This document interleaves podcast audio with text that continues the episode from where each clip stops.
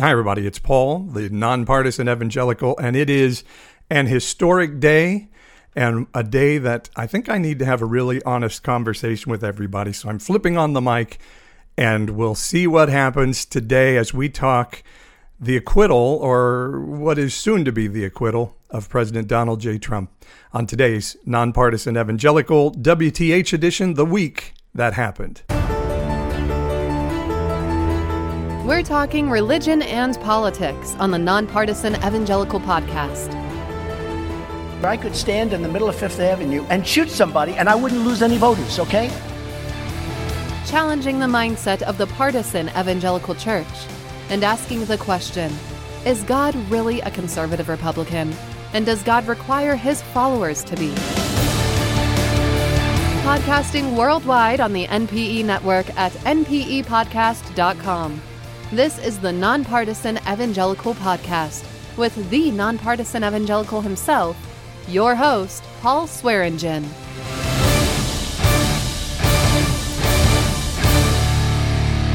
All right, everybody. Hi, glad you're with me on the Nonpartisan Evangelical Podcast, the WTH Week That Happened edition. And I'm here today because it is Friday, January 31st, 2020, and it is an historic day in American history. That's that's grammatically correct, right? An historic day. I think that's how you're supposed to say it. And here's what's historical about today. The Senate voted today to block any witnesses in the Senate impeachment trial of President Donald J. Trump. Uh, by a 51 49, almost completely partisan party line vote, other than all Democrats voted to have witnesses, as well as two Republicans uh, Senator Romney from Utah, Senator Collins from Maine. Um, today, Senator Murkowski from Alaska said she would vote against having witnesses, and that meant there would not be a 50 50 tie, which then would make things very interesting. And last night, and perhaps more significantly, Lamar Alexander, a senator from Tennessee, uh, made uh, some statements that I think I'll go into today that are really interesting. But I, but I want to preface all of this by saying, first off, my hope is always in God and never in politics or government or what's going on in Washington or Sacramento, if you're a Californian out here, or any other government. And and I still believe good things are going to come out of all of this. I just don't think the way we're being told good things are going to come out of it. it. It doesn't mean that there won't be pain in the middle of it as we're getting to God's merciful answer for it all. But I'm not without hope today, even as I'm horribly sad for the country today and horribly sad for what I would call my people. As a Republican and an evangelical, um, my heart weeps for my people, the Republicans and the evangelicals, which are often the same people and are often conflating that both of those are the godly side of the world to be on.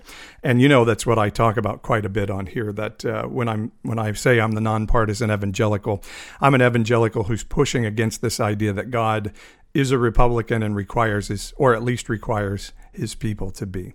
So if that doesn't make you turn off the podcast, then keep listening because I think it's important to have this discussion today. So here's what the news is. Last night, Senator Lamar Alexander of Tennessee came out and said he would vote against having witnesses in the trial, which the House managers have been pushing for to try to get John Bolton, uh, a Fox News uh, commentator who had become a cabinet member for President Trump and was recently either quit or fired, depending on who you're listening to, and who is coming out with a book that's going to have very damning things to say about President Trump and, and the, his dealing with the Ukraine and this whole uh, foreign aid issue.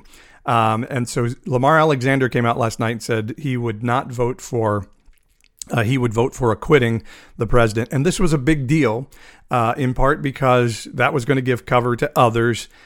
Uh, I'm sorry, that he was going to vote to not have witnesses. And and let me step back and say they have voted 51-49 to not have witnesses and that means probably later tonight or by the time you've heard this podcast the president will have been acquitted by the Senate and the impeachment trial will be over and for probably for all of us there's a little bit of a whew, thank God that's over. Uh, and for some very good friends of mine, it'll be a day of celebration that, yes, we've won again because winning political battles is what really matters to us in our daily life. But here's what's important about what Lamar Alexander said last night. Um, first of it was important because, uh, for one, Lamar Alexander occupies a seat that was once held by a man named Howard Baker. And if you know American history well, you know that Howard Baker is most famous uh, for having been the senator, a Republican senator, that said about Richard Nixon, what did he know and when did he know it? And Howard Baker saying that in a Senate hearing gave cover for more Republicans to start to question what Richard Nixon was doing and ultimately led to the resignation of Richard Nixon before he was uh, impeached and uh, before he would be taken out of office. So to have a senator from that seat say last night what he did is really stark. And here's what he said. Lamar Alexander said this I don't want to have witnesses in the Senate trial. And again, this is going to be my interpretation of it. This is not word for word. I'm not reading it off my screen or anything. You can go look up the, the, the full quote for yourself. And I encourage you to do that so you can translate it yourself. But here's in essence what I heard Lamar Alexander say. He said, Trump did it. He did it. The, he said, the reason we don't need witnesses is the House managers have proven with great evidence, a mountain of evidence, he quoted the House managers having said, that President Trump was inappropriate in his actions toward the Ukraine and that he did it. He used American foreign aid, which had been approved by the American Congress, and the withholding of that aid to try to leverage a foreign government to do something that would be in the political interest and reelection interest of the President of the United States. And Lamar Alexander went on to say, yes, he did it, which is, again, uh, against what President Trump has been saying all along that what he, his call with Ukraine was perfect, and he released the transcript and it was perfect, and everybody should just think nothing to see here. Well, Lamar Alexander said that's not true. What the president said is not true. The president did something wrong, but I'm not going to vote to remove him from office because I think the electorate should decide in 2020, and you can determine if you think that's right, wrong, or otherwise.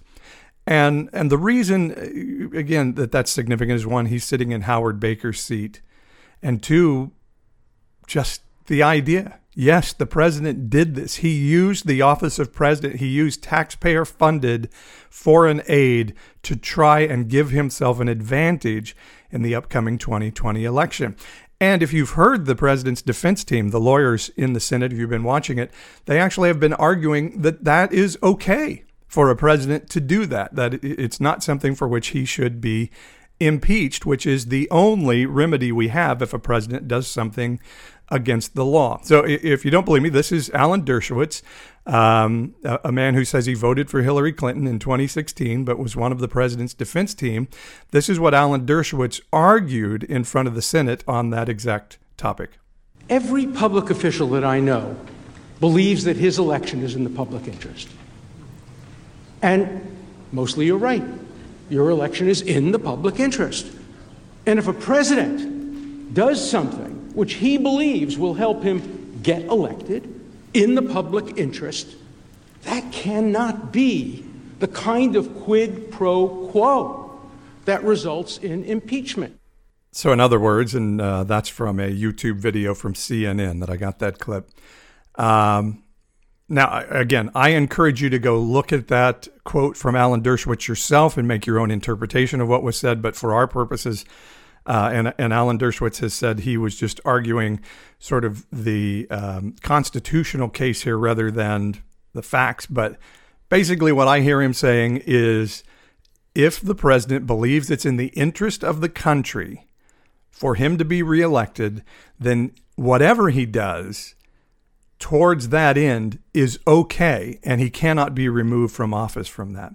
And so, therefore, because the president can claim executive privilege over many of the things he does, there is no remedy now, according to Alan Dershowitz's argument. Although he did say he believed Nixon should have been impeached, but in essence, we're coming out of this on the other side with almost no remedy. A president can do whatever he wants, and remember, uh, President Trump said this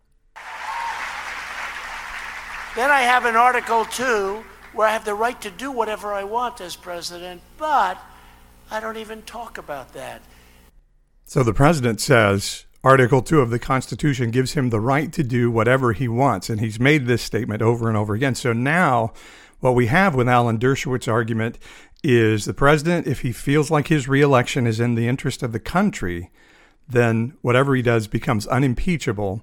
And he believes that Article 2 says he can do whatever he wants to do as president. And, and so, doesn't it feel like we're just in this weird, off the rails idea that the president of the United States can do whatever he wants? And then, when the president has really nobody around him who seems to be able to, to put guardrails on him, and the 81% of, of white evangelicals that will vote for him, even if he shoots someone in the middle of Fifth Avenue, I find I'm a little bit worried for Donald Trump that he has so much authority with no accountability. I think that's a little bit difficult for anybody. And the thing that's amazing is for some of us that know history really well, we remember when Richard Nixon says, if the president does it, it's not a crime. In fact, you can hear him say it. Well, when the president does it, that means that it is not illegal. By definition. Exactly. Richard Nixon said, if the president does anything that's illegal, it, it is not illegal. And that was dramatized in a great movie a few years ago. I, I just want to play this clip real quick because I love to play movie clips anyway. This is from the Frost Nixon movie and a dramatization of that play between uh, interviewer David Frost and Richard Nixon. And I have always maintained what they were doing, what we were all doing, was not criminal. Look, when you're in office, you gotta do a lot of things sometimes that are not always, in the strictest sense of the law, legal. But you do them because they're in the greater interests of the nation. Right, wait, just so I understand correctly. Are you really saying that in certain situations, the president can decide whether it's in the best interests of the nation and then do something illegal? I'm saying that when the president does it, that means it's not illegal. I'm sorry? That's what I believe. And that was the exchange. And in some ways, Alan Dershowitz and Donald Trump are now saying in their combined statements that when the president does it, it's not illegal. And Lamar Alexander and the Senate have backed up this idea of, hey, the president may have done something wrong, but there is no remedy for Congress to take him out of office for doing that. And I think that's just a sad day in the history of the United States. But I'm I'm really not sad because Donald Trump wasn't taken out of office. I, I, I really probably am not in, in favor of that. I'm not sad uh, because one side won, one side lost. I'm sad because as a lifelong Republican and a lifelong evangelical, it feels to me like our integrity and morals have become extremely malleable in the pursuit of good ends. Uh, the ends, of course, being can we get anti abortion Supreme Court justices, anti gay marriage Supreme Court justices, pro Israel president, uh, a president that will show up at the National Sanctity of Life Day. And, and is that trade worth it? Is it worth it if we gain everything we ever wanted politically, but lose our souls? When I deal with the people that I'm working with through the nonpartisan evangelical on a regular basis, and I hear how some of them have been so hurt by the partisanship of the church that it has driven them from being able to be part of the Christian community anymore. Is it worth winning the political battles and losing our ability to advance the kingdom? And as a Republican, um, it seems like we've lost our moral integrity just a little bit. And it makes me, and I wanted to turn on the mic and have this really honest conversation with you. When I think about what being Republican means to me and what being evangelical means to me, I wonder today if I'm either of the above. And I say this with all due respect because some of my greatest friends fall under both of those categories, but I see this desire to win these political battles that we've had for so long now starting to usurp our ability to withhold our integrity. And ultimately, I think democracy and a great nation breaks down if we start to say, I can set aside my integrity to get to the good ends of what I'm trying to get to. And yes, I can agree that that's been happening on both sides of the aisle for a long time, but I never really believed that the church would get to this place. And when I hear our leaders saying things about how, hey, this is This is God's plan for the season. I, I can agree with that. I'm a believer in in sort of that there is a God that interacts in the affairs of man, as Benjamin Franklin said. But for what purpose? If it's for running over people and start to give us permission to be divisive and hurtful of people, then I start to say maybe we're interpreting some of this in our own ways rather than seeing this in the life of Jesus. I, I actually see quite the opposite in the gospel. And so all of that is why my, my as an American, as a Republican, and as an evangelical, my heart's pretty heavy to hear a senator from Tennessee say, yes, the president did it. It was wrong, but I will vote to acquit him nonetheless. And I will buy the argument that his law, uh, his lawyers are making that if he believes his reelection is in the best interest of the country,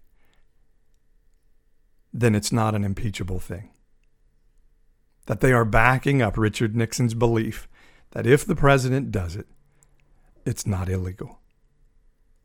What do you think? I'd love to hear from you in the comments and uh, just chime in on it because I'm worried ultimately that in 25 years, with the way millennials and Gen Zers are looking at what's happening with this very conservative, staunch, boomer, evangelical generation, if there will be a Republican Party and an evangelical church in 25 years.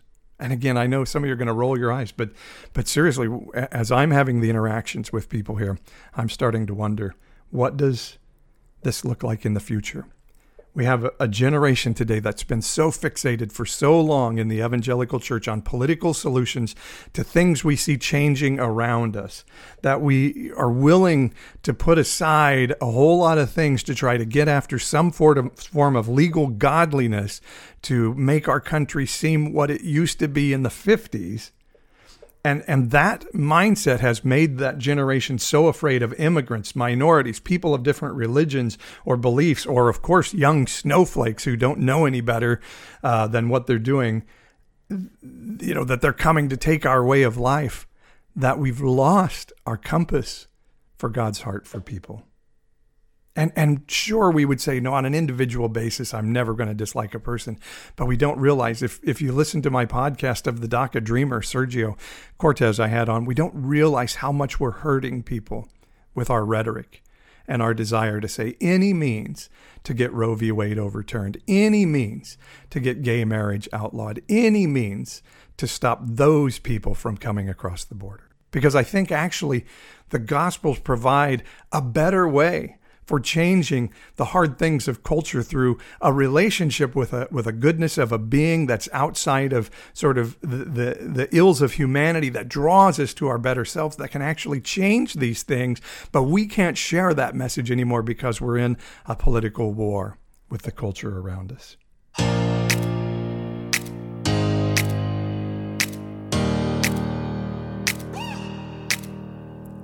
Let me take a, a, quick pause here and just tell you about a little something I'm doing right now. I am recording my book in audio and I'm releasing it in an audiobook series form. Um, it, will come out in segments, and segment one is out right now, which is uh, sort of the start of the book, the acknowledgement, the forewords, the prologue, and the first five chapters. And it's, it's really good stuff. And what I really love is as we're putting it out there, I'm also doing a commentary that sort of tells where the stories came from, why I wrote the book, what I'm seeing as I wrote it. And I think it's going to be kind of fascinating for you to follow along with. So I'd love for you to do it. It's the Joseph Comes to Town When the Religious Right Goes Religiously Wrong. That's the name of my novel.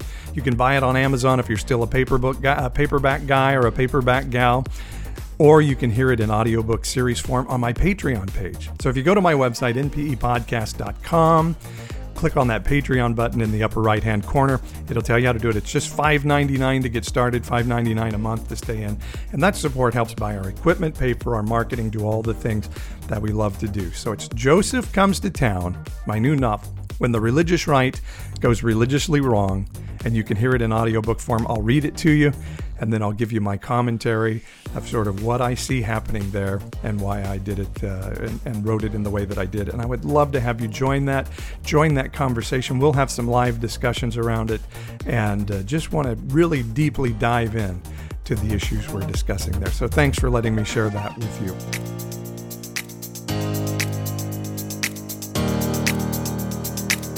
So now let me finish up our conversation today as I'm wrestling with where where is my heart as far as republicanism and evangelicalism go if being republican and being evangelical mean I have to support a political ideology and it's really it, it, it maybe is a little bit embodied in Donald Trump, but it actually has been there much longer than Donald Trump's presidency or candidacy.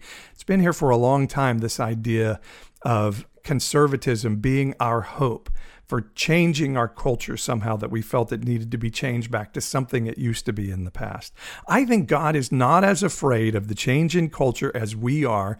I think, you know, if you look back at scripture, look back at the Bible and the story of the church of the first century, they were terrified terrified that Israel was changing, that Rome had come in, that the Samaritans, these sort of half breed, other religious people, were in their country, and they were terrified that their religion and their state were being changed forever. And their belief, the Pharisees' belief and the Sadducees' belief, was that if Israel isn't great and strong, if Israel is not the military and economic power of the world, then how will the message of God get out to the world and how will the plan of God succeed?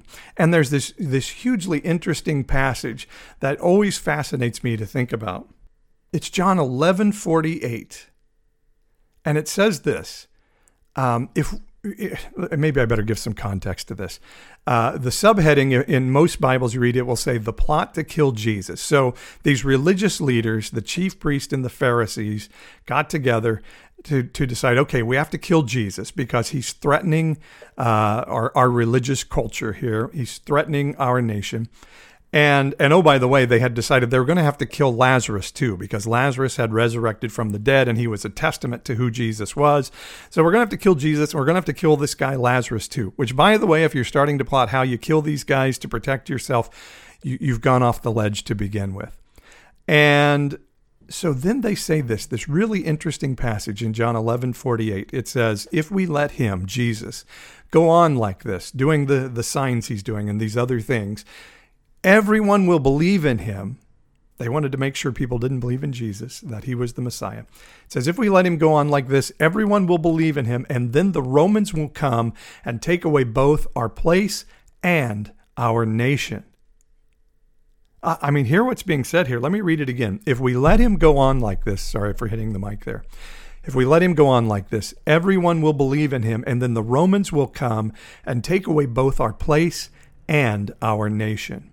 Now, if you want to translate that, our place could be they'll take away the temple and our ability to do sacrifice, which ultimately did happen and was God's purpose for the season, as we read in Hebrews. So they totally misunderstood what God's intention was at the time to begin with but they said they'll take away our place in our nation.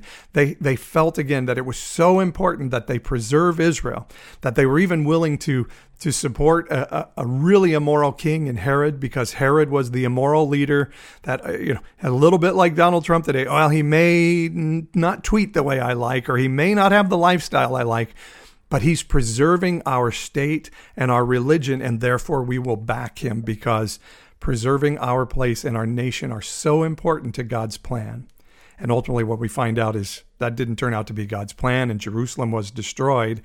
And the, that nation of Rome, that empire of Rome, which of course God didn't approve of everything they did, but it became the conduit for the message of God to go to the Gentile world. So it actually turned out to be part of God's plan or something he used to get the message of the Bible to the whole world. So most of us listening are probably Gentiles, and because of Rome, we were able to receive the gospel and to know about God and the story of Jesus and all of that. And that's what the Pharisees wanted to keep from happening.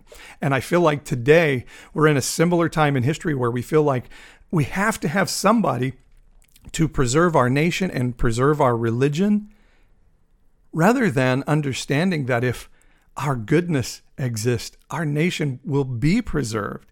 And if our religion, in Acts 2 42 through 45, it says what they were doing was so good, they didn't have to have an outreach plan to add people to Christianity because that verse, Acts 2 45, says God added to their number daily. That what they were doing was so attractive to the people around them, they didn't have to fight for their rights people just started coming. And then, even when they were outlawed as a religion, people still kept coming.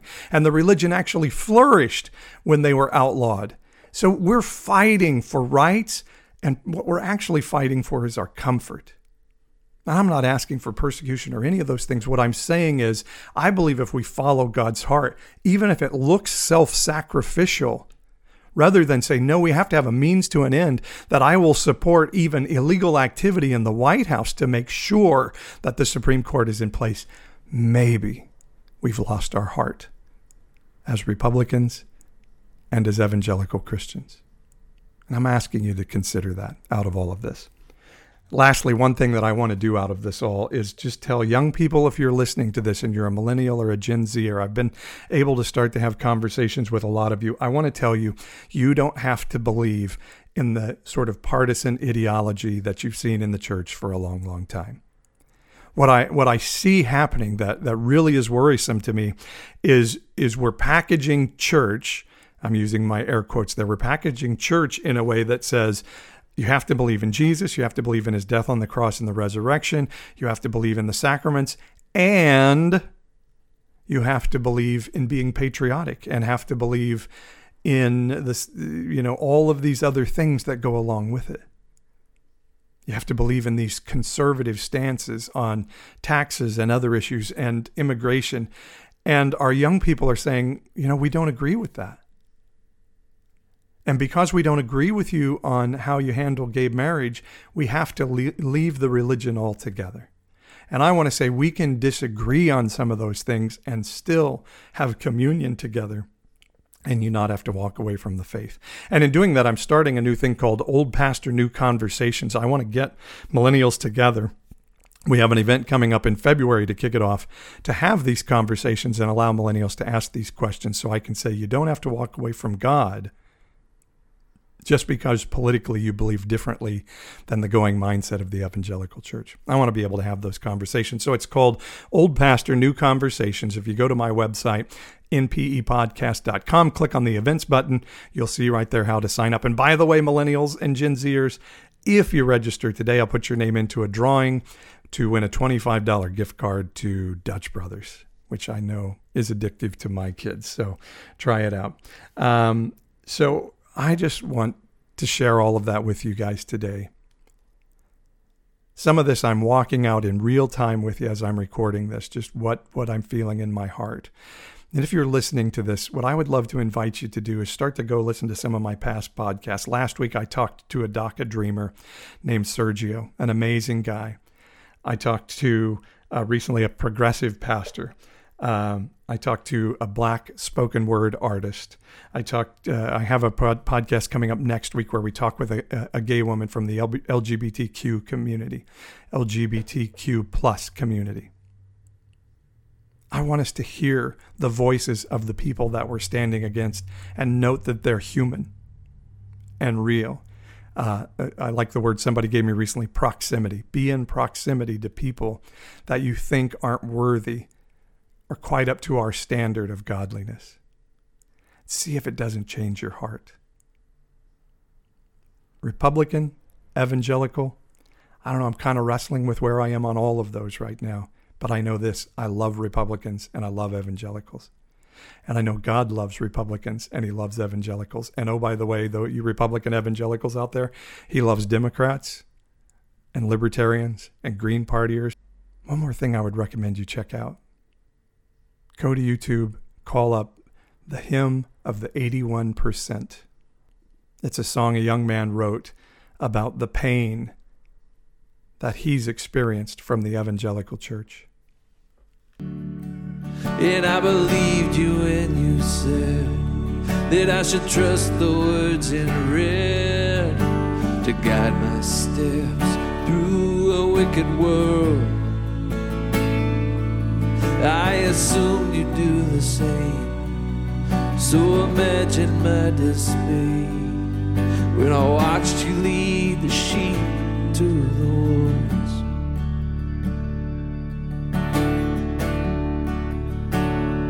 You said to love the lost, so I'm loving you now. You said speak the truth I'm calling you. Why don't you live the words that you put in my mouth?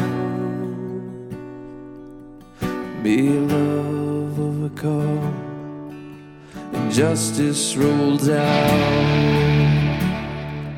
That's a song by Daniel Deitrich. And I hope you can hear the pain that's being shared there without being too offended because I think it's important that we hear the pain of the world around us and say, is it worth it to just try to win political battles?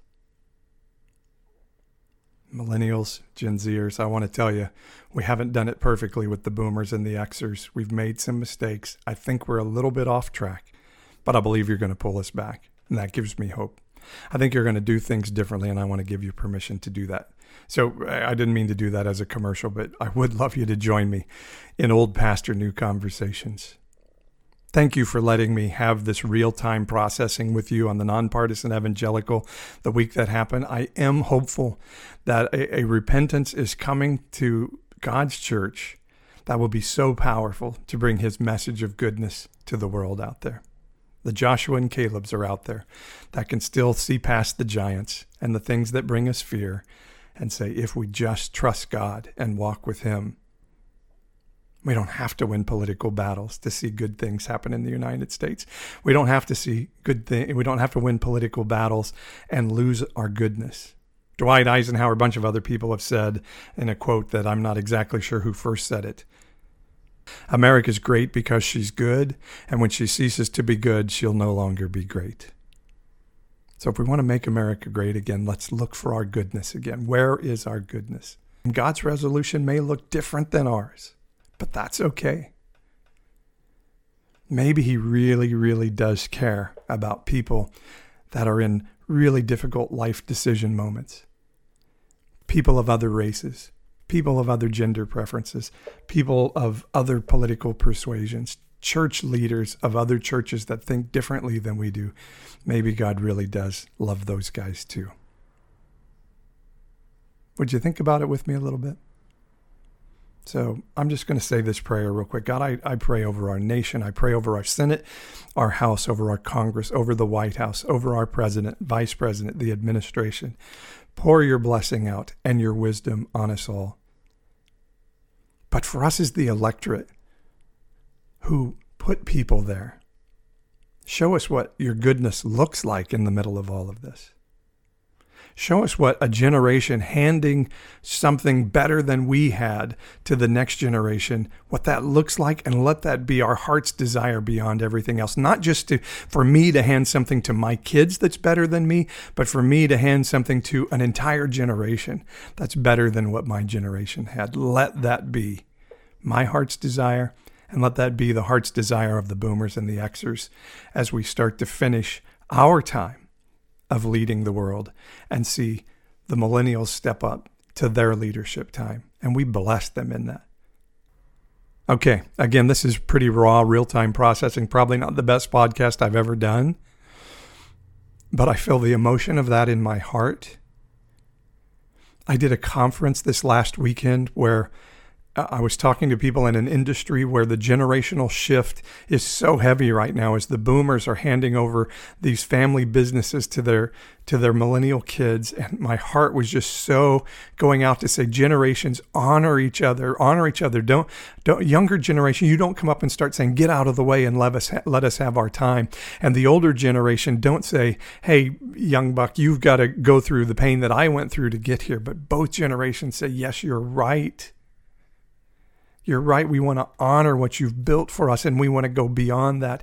And the older generation say, Yes, it's your time. And we want you to start far ahead of where we started and far exceed what we've done. And I think if we do that as a culture, it'll start to resolve things much better than us passing laws to force everybody to do good things. That heart will change things. All right, I'll stop blubbering on. Love you all. Bless your household and thank you for listening to the Nonpartisan Evangelical.